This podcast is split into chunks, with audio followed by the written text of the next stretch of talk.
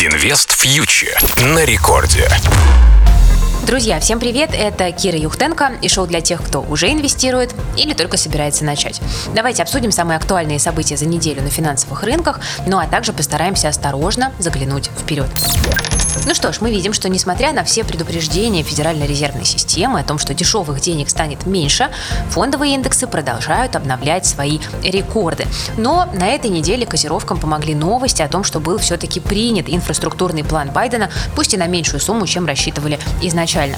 Но, тем не менее, всем очевидно, что рыночный пик, рыночный максимум когда-то будет достигнут. Просто никто не знает, когда именно это произойдет. И многие инвесторы, особенно крупные, предпочитают зафиксировать прибыль уже сейчас сейчас, чтобы не рисковать слишком сильно. И по этой самой причине мы видим, что интерес э, смещается либо к наиболее ликвидным акциям, либо к государственным облигациям. И в этих условиях довольно логично ожидать низких темпов роста индексов на фоне постоянных опасений коррекции. Я думаю, что мы теперь с этими опасениями будем жить еще много месяцев, до тех пор, пока она действительно не случится.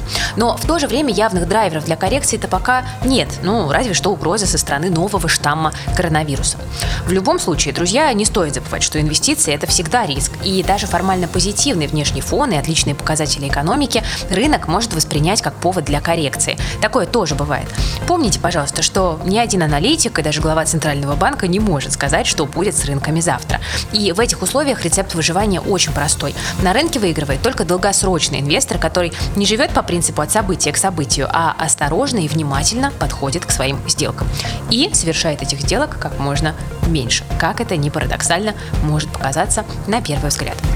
Инвест фьючер на Радио Рекорд. Хорошо, ну теперь давайте поговорим о динамике российских индексов. Они на этой пятидневке сильной динамики не показали и остались в диапазонах цен прошлой недели. Это тоже отражает сомнения участников рынка.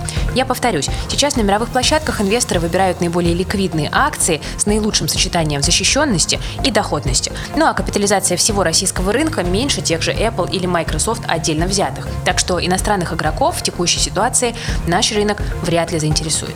По большей части судьба наших индексов и рубля на следующей неделе будет зависеть от э, настроений на мировых площадках и даже несмотря на продолжающуюся поддержку со стороны дивидендного сезона. Будет рост на мировых площадках, будет рост и у российских индексов. Что касается российского рубля, я бы не стала ждать от него каких-то сильных движений, по крайней мере, предпосылок для этого пока нет. Опасаясь перегрева экономики и роста инфляции, Банк России будет продолжать повышать ставку, ограничивать ликвидность и оказывать российскому рублю таким образом поддержку.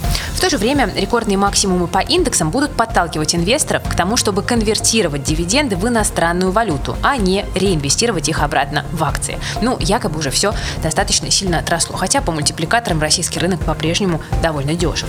В общем, инвесторы будут брать пример с ЦБ и с Минфина, которые увеличивают покупки валюты в э, ЦБ и Фонд национального благосостояния на фоне благоприятной обстановки на мировых рынках. На предстоящей неделе мы ожидаем а, по рублю довольно широкий диапазон 71-76 рублей за доллар. Ну и в индексах а, также можно предположить некое боковое движение. По крайней мере, пока каких-то вот а, резких, сильных драйверов на первый взгляд не видно.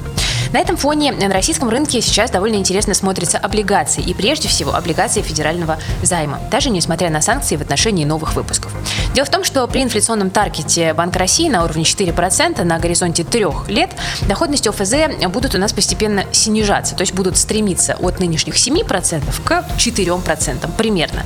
И это значит, что курсовая стоимость облигаций федерального займа, да, их цена вырастет, а инвесторы смогут заработать на разнице цен, а не только на купонных выплатах. Вот такой вот среднесрочный прогноз по долговому рынку. Друзья, с вами была Кира Юхтенко специально для Радио Рекорд.